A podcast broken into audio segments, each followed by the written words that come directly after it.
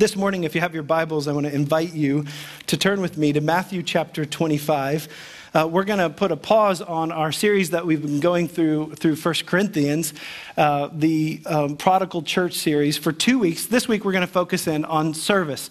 What does it mean for us to serve one another? next week, we'll talk about connecting together. Uh, and this is in honor of the ministry fair. Um, good news is that I will try to preach a little shorter this week. Don't clap, none of you. Uh, I think somebody clapped over here uh, in the first service, and it totally hurt my feelings. So, uh, but we'll try to make it a little little shorter service for you to have the opportunity to connect together and to consider some ways that you can serve. I love this story of a couple that were walking their dog on their ranch in Northern California.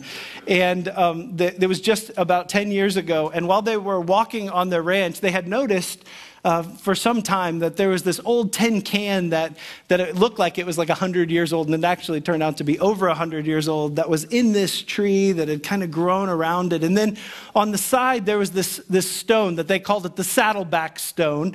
And um, while they were walking the dog, they noticed that there was this tin can that was on the ground, or like a metal can, and they, they have, had walked by it before, rusted out, but they, they pulled it out, and it was very heavy. And they thought maybe it was filled with lead paint or something like that. So they start carrying this thing back to their house. And, and as they did, it kind of was rusted, and like gold coins started falling out of this can. Well, it would turn out to be thousands of gold coins that dated back to the mid 1800s. And um, they would find out later that it was worth over $10 million. Okay? So, so if you found, t- some of you are like, there's a tin can in, in my backyard. Let's see what's going on. But, but okay, so if, if you found $10 million today, what would you do with it? I'm, I'm serious. Like, what would you do with, with a gift or a, a discovery like that, some of you are like, oh, I totally like hook Jesus up, right? Because you're in church, right? That's what you do. Uh, and some of you are like, like I would do the, if you, you know, so the 10 can thing. Um, but for, for others of us, when you think about that gift, this is what Wikipedia told me that these guys did, was they, um, they, they were so nervous because they realized that this was incredibly valuable. They put it in an igloo cooler and buried it in their yard again until they could figure out what to do with it. I love that story. So, so today we're going to look at a passage of scripture where the Lord Jesus uses a parable, a teaching that's intended to challenge us in what we know of as the Olivet Discourse, the time period when he's teaching his disciples about what to expect in the future. And in that Olivet Discourse, he teaches them about anticipating the imminent return of Christ. And it's going to say in the text, it's going to happen soon. Well, that was 2,000 years ago. So, so now we get to anticipate the Lord returning when? But soon, right? We get to look forward to him returning. And, and that first one, the, in the parable that he taught, he said it's like we want to be people who anticipate and expect the Lord to return. And in this section of scripture, what we're going to see is the Lord Jesus sharing with us what should be a familiar parable or one that you've been exposed to before called the parable of the talents. And, and as we study the parable of the talents, you're going to be reminded of the fact that God desires for you and I to take what He's given us. This isn't just about like physical talents or uh, spiritual gifts or it, it's about resources. It's about all kinds of investments that god's placed in our life. And his desire for you and i is to be people who take it and to use it for his glory and honor.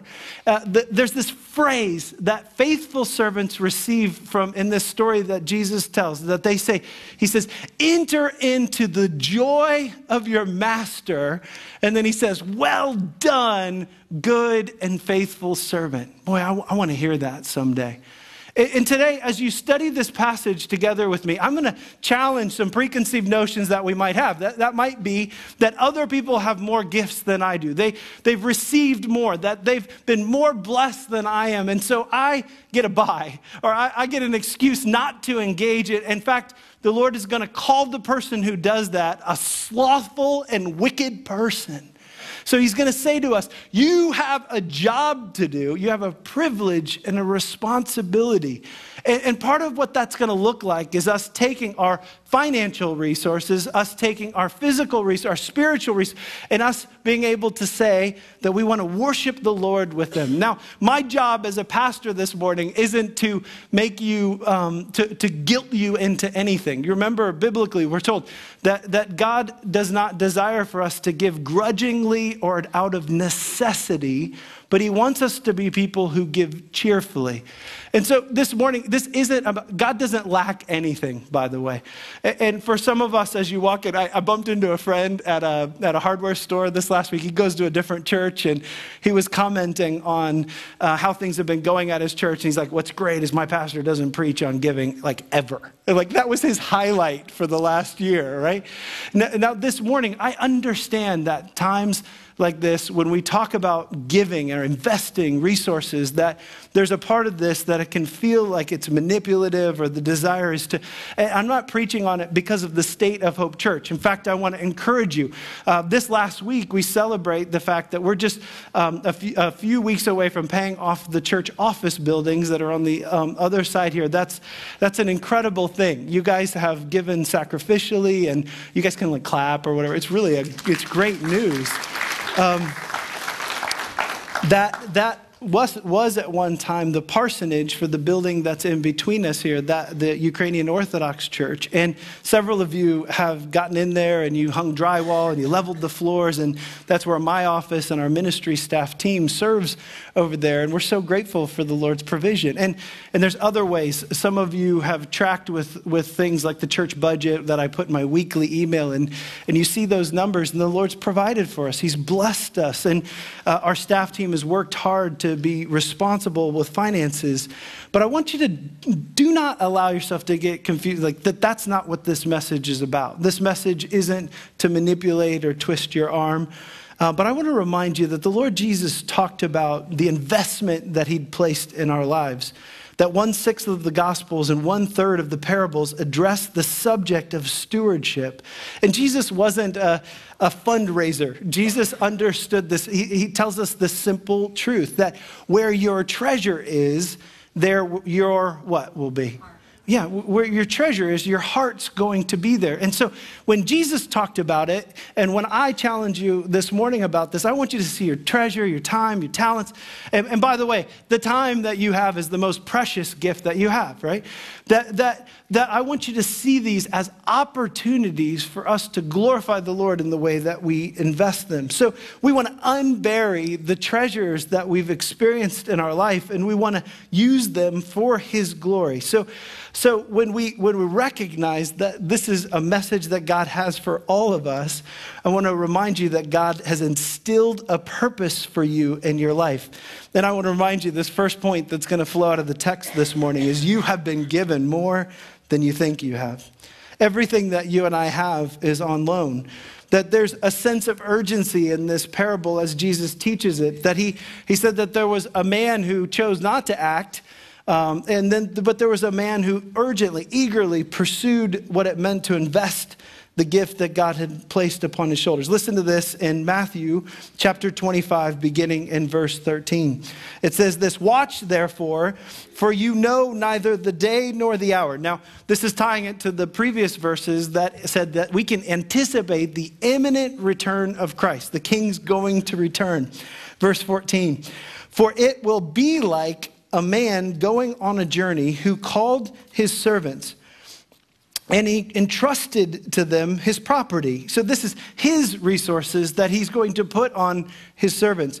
To one he gave five talents, to another two, to another one, and each according to his ability, and then he went away. So, so the parable, uh, this story that Jesus is going to tell, is that there's this master who is representing God in his gift for his people, that there was an investment that he made in these people. That talent is a really significant thing for us to understand that that number or the description of a talent wasn't like we use a penny or a dollar or a hundred dollar bill, but it represented value and wealth. And it represented about 20 years of a workman's wages, okay? So, so when we talk about this, some of you can do the math with me right now. So I want you to think about in a lifetime or in 20 years, what, how many, how, how, what would it look like to, to assess how much money you've actually made and not paid out at all, but just what would that look like from that first paper route or from the time you picked weeds for a quarter in your house to at your time of graduation when you uh, cashed that last Social Security check? What, what is it that your, your wealth of your life would be assessed at? And then you take that, and we would understand that as being a talent, a, a financial number. And, and what he's going to say is this immense amount of wealth is going to be given so that people invest it. And it's significant for us to understand that there's different amounts that he gives. And I think that's one of the ways that we excuse ourselves from obeying the Lord is that we're sensitive to the fact that we're a two talent person or a one talent person, and we recognize that there's other five talent people around us. In fact, we would love for other people to do the hard work. And the passage doesn't allow us to get away with that. But what it says to us is it says, yes, according to his skill, the person who had five talents, this immense amount of money, he is given another five talents to invest each according to his ability, and then he goes away. And the one that has two talents, he's going to give two talents. And it's, it's, it's a beautiful image of him saying, All right, what are you going to do with it? The one that has one, he gives one. It says this in verse 16 He who had received the five talents, at once and traded with them. And he who had received the talents, he um, went at once and he traded with them, and he made five talents more. So also he who had the two talents made two talents more. This encourages me when I look at this uh, because it, it reminds me that what we do with what we've been given says a lot to us about our view of the God who gave it to us. The difference between these three is that we're going to see the one who had five talents, he's going to invest these in such a way that they're multiplied to another five talents. The one who has two talents, he's going to invest them in such a way that, we get this little hint from the one that has one talent. And I'm guessing if I put myself in their shoes, that they maybe were sensitive to the fact that others received more than them. And, what we know about the story is that ultimately he's going to be paralyzed. He's going to bury it, take a hole, he's going to dig it, and he's going to stick the funds under the ground, and, and then he's going to wait for the king to return. And, and in that process, he's going to say this statement about the giver of the money. He's going to say, You take what's not yours, you're, you're, you're, you, are, you have too high of expectations, you, you're unfair. And so instead of considering this as a mode of worship and response to the giver, instead, what he chooses to do is to um, malign the giver, to, to underestimate, to, to declare that, that the one who gave it isn't sufficient, isn't, is, is dangerous. And his view of God limits his ability to serve the body of Christ. I love in verse 16 when it says that he who had received the five talents went at once. Have you ever seen the kid in your neighborhood that's missing the school bus and he's like doing the full sprint, right? You guys know the, the instant, uh, the, the, or maybe we can relate more to the, the toilet that's clogged and it's starting to flow. You, you react, right? There, there's an equal and opposite reaction. You, you, you, you act quickly. And here, what we see is not um, lethargic response to the gift but instead, the one who received it invests it. He takes it seriously. And we see the fruit of that. He traded with them and he made five talents more. This isn't a study in economic theory at this point. Don't be confused here. This is about him saying, I gave you this. How did you receive it? And what did you do with it? So also, he who had two talents made two talents more. But the one who had received the one talent, he went and he dug in the ground and he hid his master's money. Now, after a long time, the master of those servants came and he settled accounts with them. It's time to understand this. We, we understand this as a description of the future judgment that we anticipate when the Lord returns. So here, he settles the accounts, and he who had received the five talents came forward, bringing five talents more, saying, Master, you delivered to me five talents. Here, I have made five talents more. Do you hear in that language that he understood that these were on loan? That the things that he had received were not his, but they were to be used for the glory of the one who gave it. I think for, the, for those of us who are wrestling with what it means to serve the Lord in our life, that it's essential that we understand our time, our treasure, and our talents as ultimately being God's, right? They're still His, they're on loan, and we invest them to the best of our ability. That's the way He looked at it. He says, Master, you delivered to me five talents. Here, I've made five talents more. And his master said to him, Well done, good and faithful servant. You have been faithful over a little, and I will set you over much. What we know about the rest of the story is these five talents are now turned into 10 talents. They're going to be given to him as his own gift. And this description of what you and I can anticipate in heaven is God's grand provision for us through our faithfulness and obedience to him. That's exciting, isn't it? That's way better than cryptocurrency, by the way. The, the multiplication effect of what God's doing. And it's not just the five that was turned into the 10, but it's, it's the one from the unfaithful servant that's going to be included in this.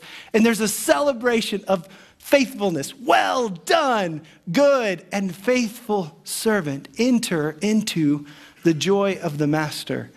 That, that obedience, the sense of urgency, the recognition that we're not going to wait until tomorrow is something that I hope and pray is a part of your story.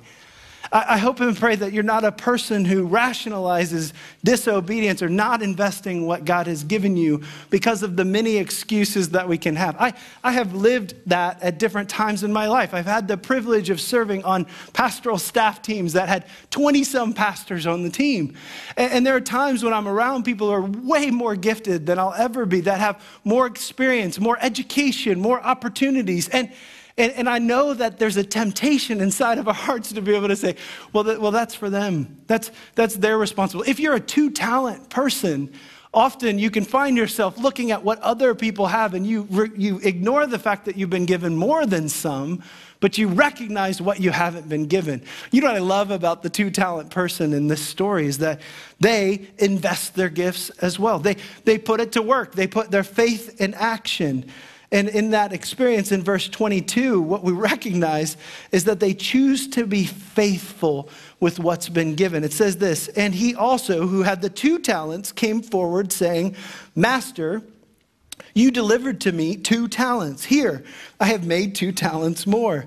And his master said to him, Well done, good and faithful servant. You've been faithful over a little. I will set you over much. Enter into the joy of your master. You know, our success is less important than our faithfulness to what God has given us. Do you believe that truth? That, that our success is less important. This is about being faithful with what God has provided. He calls the faithful person a slave. That, that's not an appealing term for us, but we understand this as saying, Lord, you are the boss. I, I want to trust you. I want to submit to your will. I want to obey you. And, and, I, and I love the fact that, that this comes from a high view of God, right? God, you're worthy of it. Yeah, I, love in, in Isaiah chapter 6, you guys remember the story of Isaiah given this image, uh, this view into the throne room of God. And, and here Isaiah finds, he, he, declares, Holy, the, the angels are declaring, Holy, holy, holy is the Lord God Almighty. And there's just this incredible scene. And, and his response is a natural one when you encounter the living God. He says, Woe, am I, woe Whoa, who am I? A man of unclean lips. And then God, in his kindness, cleanses him through this, this coal that cleanses him. And then and then after that, he says this phrase, Here I am, send me. In other words, put me to work, right? That natural progression is what I think God desires of us. When we worship him, we worship him not just with our lips or our songs, but with our lifestyle, right? With our understanding of how we use the resources and the time and the, the, the talents that he's invested in our lives. But here we see a tragedy, actually, that came out of this that there was a man who had a low view of God, that, that he misunderstood God's gifts. He became overly cautious.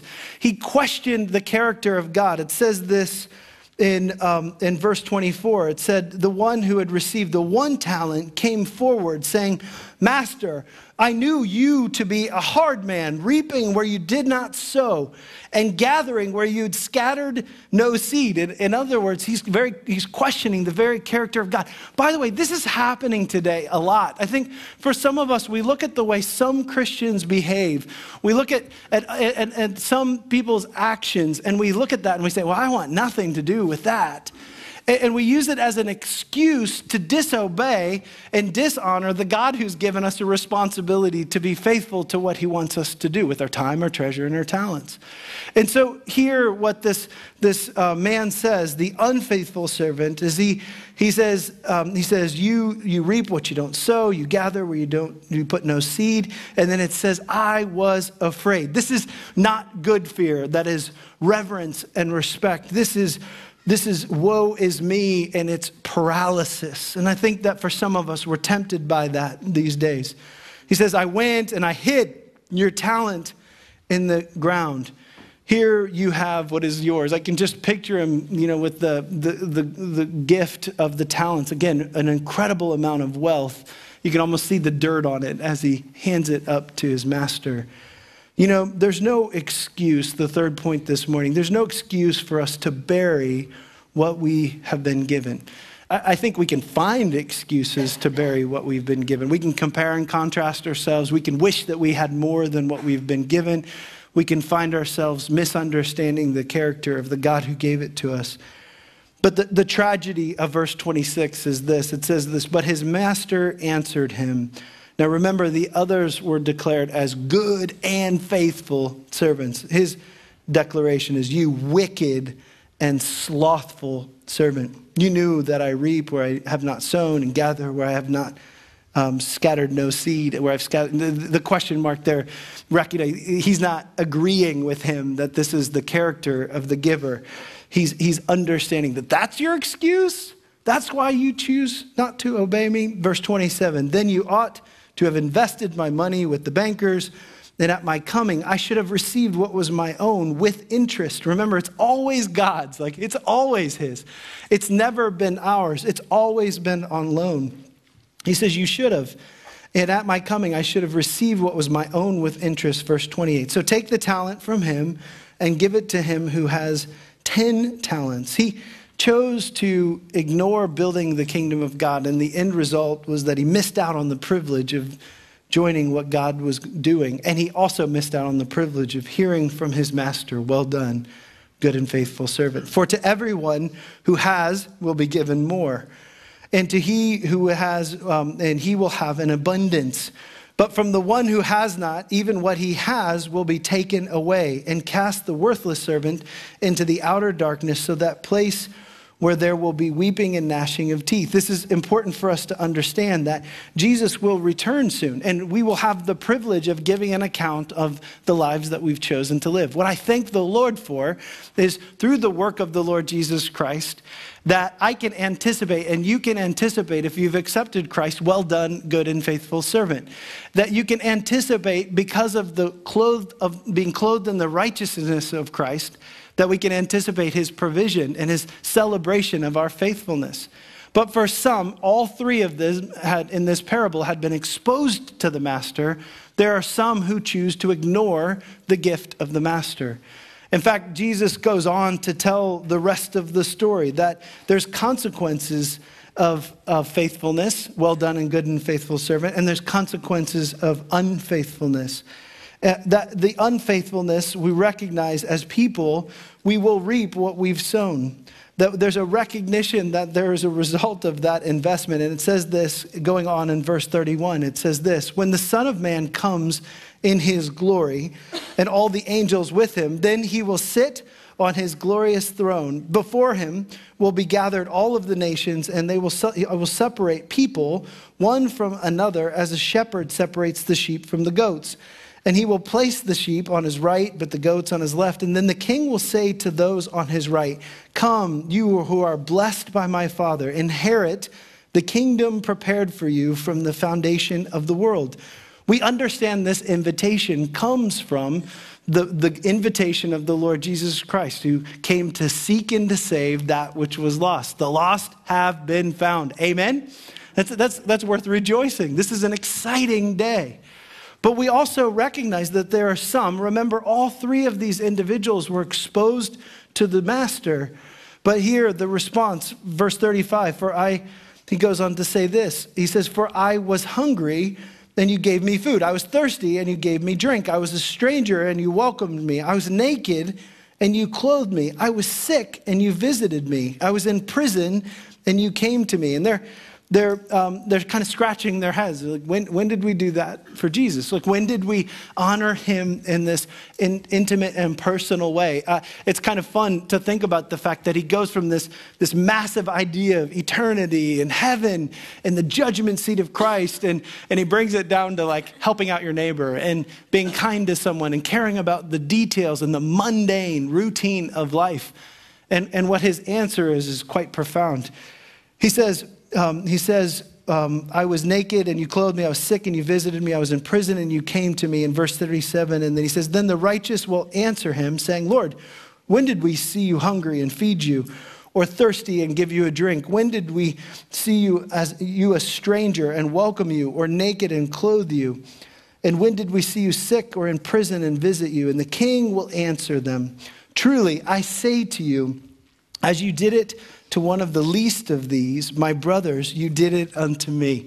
In other words, what he's saying is when we serve one another, yes, the church is based upon that foundation, but when we serve one another in the right way, it's a form of worship to the God of the universe. It, that we recognize that people are precious to Him and therefore they're precious to us, that they're worth our investment with our heart, soul, mind, and strength. And I, I recognize that there were some. The, the, parable goes on to tell the story of those who didn't do that and the consequences for that. And I just remember this sticks out to me an incredible story. When we were in Southern California, I received a call at the church from a local hotel. And they said that there was a man that had lived there for about 30 years in this hotel. It wasn't a fancy hotel, it wasn't a nice hotel. And he had passed away. And the people who worked in that hotel were asking if I would do a funeral service for this man. And said they knew very little about him, that he ordered food out, that he, he lived a very um, a quiet um, life. He, he was like a hermit in this little hotel room. Well, I was in the process of finding out more about him and then um, recognized that we, we were told through, through other people involved in the larger story that he was incredibly wealthy. So he, he had all of this resource. He had a, a big family, but he rejected them, was living in this rundown hotel in this little community, isolated from everything that was precious. And at the end of his life, what he ended up doing was dying in, a, in solitude, away from, from everything that would be precious to him. In fact, uh, as I was preparing for that funeral, I got a phone call from one of his family members that was to inherit the wealth that he had invested his life in prior to this lifestyle. And, and she, oh, we're not doing a funeral. there, there's nothing about his story that's worth celebrating. It's tragedy, right? It's a, it's a sad story. You read about this. I want to tell you about a different story as we conclude this message this morning. We just we recognize that for some of us, that that temptation to to build our own kingdom, kind of do our own way, kind of isolate, and so that's one way to invest our resources. But uh, another story was of a man, his name is Donald Schaefer. Some of you know him, um, some of you respect him like I do. But um, Pastor Schaefer, about 10 years ago, came down with a form of cancer um, that wreaked havoc on his body. And um, the treatments were very difficult. And ultimately, what he decided to do was instead of, of staying under those treatments, um, because they were very difficult for him and the Lord hadn't chosen to heal him, that, that he was going to go off some of the meds. He stayed on some, but that he was going to invest uh, the last year of his life, really, um, in doing what might sound shocking to some of you, and that was to go to work. In fact, uh, I worked at the church where he had um, been the founding pastor of, and uh, his office was like six offices down from mine. And so the last year of his life, he would regularly come into the church offices. He pray. He was available. I mean, I remember sitting down with him and studying God's word together with him. And I knew that he was physically suffering at times through that. But what he wanted to do was he wanted to invest his life into the thing that he had invested the rest of his life in. And, and, I think that he could have anticipated that the day that the Lord took him home, the ability to say, Well done, good and faithful servant. He, he'd invested his life into what was eternal, right? And instead of focusing in on his, his own suffering or his own struggle, instead, what he chose to do is he chose to invest his life for what would last forever. And I, I just want to challenge you this morning. When we think about what God's invested in our lives, so just remind you, you've been given more than you think you have. That, that the gift of those gifts that God's poured into your life, the, stop comparing and contrasting with others around you, but recognize that there's a gift that God's given you, and His expectation is that you invest it. When you do invest it, His promise for us is that we receive a reward from Him because of His faithfulness and His goodness and His character. And so we anticipate the fact that, that He's worthy of our investment. And in the end of that process, what we recognize is that, is that the internal, eternal investments that we make with our time, our treasure, and our talents are things that bring glory and honor to the God that entrusted them into our care. And I, I want to hear, just like many of you do, that as we come to the end of our lives, last thing that we want to hear is, is wicked and unfaithful, but instead we want to hear the simple and beautiful words enter into the joy of the Master. Well done, good and faithful servant. Would you join me in prayer? Lord, we love you and we thank you for your word. And I thank you for this message that reminds us that you have um, entrusted gifts into our life to, to be used for your glory and your honor. I thank you for the simplicity of that last section that reminds us that you desire for us to serve one another as if it was worship to you in the way we care for and meet the needs of others that are around us. I pray for each one of us as we uh, wrestle with what, what it is that you're asking of us, that we'd be willing to do what those two faithful servants did to pursue opportunities to invest, that they weren't told how to, but instead that they took the initiative to invest and to use the gifts that had been placed in their life. I pray for each and everybody, each and every person that's here, everyone that's online with us today, that they would consider carefully what is it that the Lord has invested in their life, and then to consider what it means to not give those resources grudgingly or out of necessity, but cheerfully, because in our core we believe that you're worth it. We love you. We thank you for this time. In Jesus' name we pray. Amen.